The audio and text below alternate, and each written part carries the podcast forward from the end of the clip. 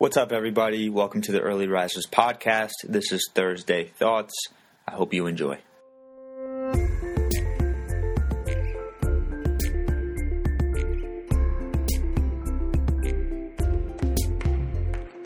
Hey, what's up, everybody? Skylar Deem here, founder of Early Risers and Habit and Performance Coach. And if you didn't know, we are creatures of habit. From the morning we wake up to the morning we go to bed, every single day, every one of us is performing habits over and over and over. Whether that be your morning routine, no matter how long or how short it may be, whether that be the way you take a shower, the way you brush your teeth, the way you speak to people, even the thoughts that you have and when we create these habits, we sometimes do it consciously, sometimes we don't. And at the same time, these habits that we create can either be pushing us forward and helping us, or they can be pulling us backward and really hurting us. So, what I want to do in this week's Thursday Thoughts is lay out five habits that I think are completely key in taking your life to the next level and becoming happier and healthier and really getting there. And then I also want to lay out some common excuses that people use of why they can't do them and show you why they're called excuses and why they're not actual reasons why they can't do them. So, the first habit that I think every person should be doing is meal prepping. Now, when I say meal prepping, a lot of people just start to think of the bodybuilder who cooks dry chicken, rice, and broccoli for every single meal for every day of the week. And that's not necessarily what I mean. When I say meal prepping, I don't even necessarily mean cooking all your meals during one day of the week. As much as I think that helps and as much as I'd recommend you do it, meal prepping just means going into the week knowing what meals you're going to eat. You know, even if you don't cook all your meals on Sunday, if you know, okay, Tuesday for lunch, I'm going to be eating this. Thursday for dinner, I'm going to be eating this. And you plan out every single meal, you're going to be much less likely to, you know, not feel like cooking and go get McDonald's or completely mess up your meal and just binge on some other junk food. Although I'd recommend that you take the time once a week to do this, to really plan your meals and make them so you have them cooked and ready during the week, even just going into the week knowing is a better option. Now, the biggest excuse that I hear when people say that they don't want to meal prep is that they don't want to be eating the same meal over and over, and that just having to microwave your food from a plastic container is just boring. Studies have shown that people who meal prep have a higher meal variability than the people who don't.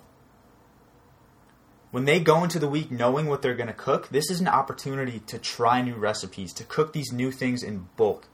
You know, instead of doing this intense recipe and only getting one meal out of it, you can now take the time to really research, do those recipes, and then eat for the entire week.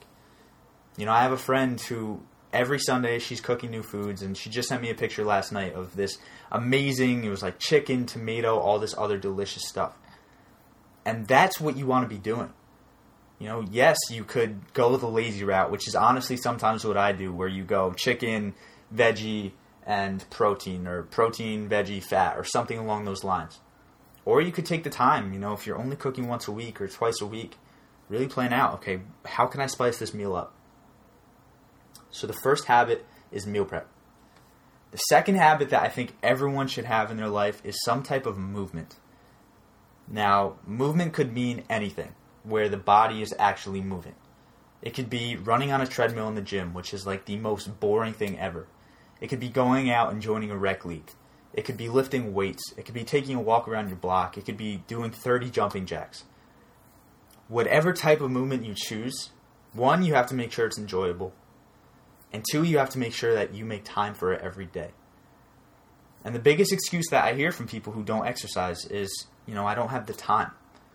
And what I picture that they think exercise is, is taking 20 minutes to change, to look good for the gym, to take the 20 to 30 minute drive to their gym, to do an hour to an hour and a half workout, to cool down, to maybe hit the sauna, maybe go to the steam room, to shower, change, and then drive all the way to work or back home.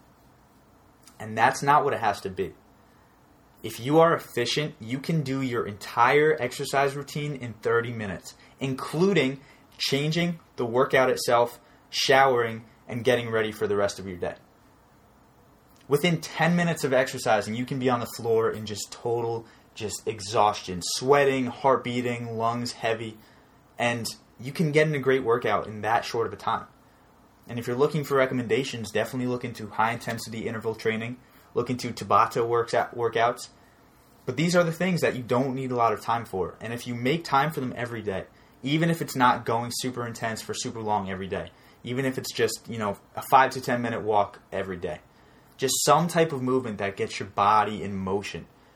That's going to allow you to have more energy. That's going to allow you to feel better, to be healthier in general. And again, it's just another habit that's really going to help you take it to that next level. The third habit that I think everyone should have in their life is reading. Now, studies out there have shown that 42% of college graduates who actually leave college will never pick up another book in their entire lives. That's not even including the people who don't go to college. And reading is such an integral and important part of your life. You know, when you are just always surrounding yourself with this tech and your mind's always in constant motion, reading allows you to take your mind and bring it to the present. It allows you to learn new things that you care about. It allows you to get lost in these awesome stories. And the biz- biggest excuse that I hear when people bring up reading and why they don't do it is that they don't like reading. And my guess is if you don't like reading, you haven't been reading the right books. You probably stuck to the books in college or in high school, which are just crazy boring. You've probably been picking, you know, autobiographies that don't really help you to enjoy the moment. So my suggestion would just be to try new books. You know, if you like personal development, try out new personal development books. If you like learning about computers, read about read about computers if you like fiction, if you like sci fi, read some awesome books in that department. There are so many amazing books out there. And I'm not saying you have to read half a book a day. I'm not saying you have to read an entire book every single day. Even if you just do 10 minutes of reading a night or 10 pages a day, any addition of reading into your routine and turning that into a habit is, again, it's going to help cultivate the mind. Because when we think about staying healthy, we think about exercise, nutrition for the body, but a lot of us don't really include habits that promote good health for our mind.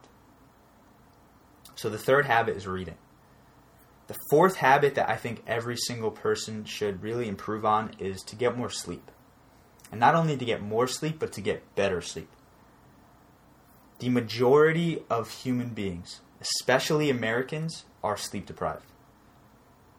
They wake up, they run on six hours of sleep or less, when seven is the recommended value. Their, their sleep quality isn't great. And one of the biggest excuses I hear for that is again, I don't have the time to sleep. You know, I have to be constantly busy. And my recommendation is just really evaluate your day to day life. Do you really not have time to sleep? Are you really busy and working on things that matter for every moment of the day? Because there's always room for improvement. And sleep should be a priority. You know, you don't need that Netflix episode during the week. You don't need to be watching Family Feud during dinner during the week. If it's cutting back on your routine, because Family Feud is an awesome show.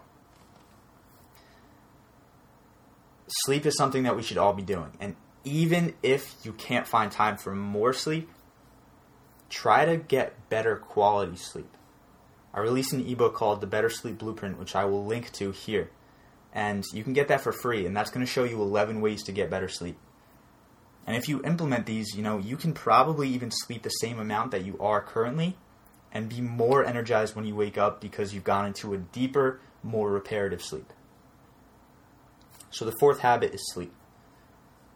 And the fifth and final habit for everyone watching is to wake up early. And not only to wake up early, but have a morning routine that focuses on you. The majority of Americans do the following when they wake up they hit the snooze button, they go back to bed. Maybe they hit it two to five more times. When they finally are ready to get up and get out of bed, they grab their phone, they check their texts, they check their Instagram, email, and they allow the day to pull them. They're being reactive to the day. And when they do that, you know, what happens when they see a text that stresses them out? What happens when they see something on Instagram that they wish they didn't? Now, from the moment their day has started, the rest of their day is stressful. You know, this is probably the most important benefit of waking up early is just starting that day on a proactive note for yourself. Obviously, there's a ton more which I would love to get into into another video, but this is really what we want to focus on when it comes to starting our day off right. You know, taking 10 minutes to anywhere to, you know, 1 or 2 hours without your phone. To do gratitude exercises, to get movement in, to read, to do whatever to work on yourself rather than paying attention to the world and letting the world pull you. And the biz- biggest excuse that I hear when it comes to waking up early is one that I used to use as well, and that is that I am not a morning person. Habits can change you. Neuroplasticity in the brain is the brain's ability to be remade into something new. If you're not a morning person now, you can become a morning person. All it takes is getting more or better sleep and a good routine. And using that as an excuse, using the fact that you're not a morning person, is such a cop out. I went from hating the mornings, waking up past 10 a.m., 11 a.m. most mornings, and just being exhausted, being grumpy, not wanting to talk to anyone, to where I am now.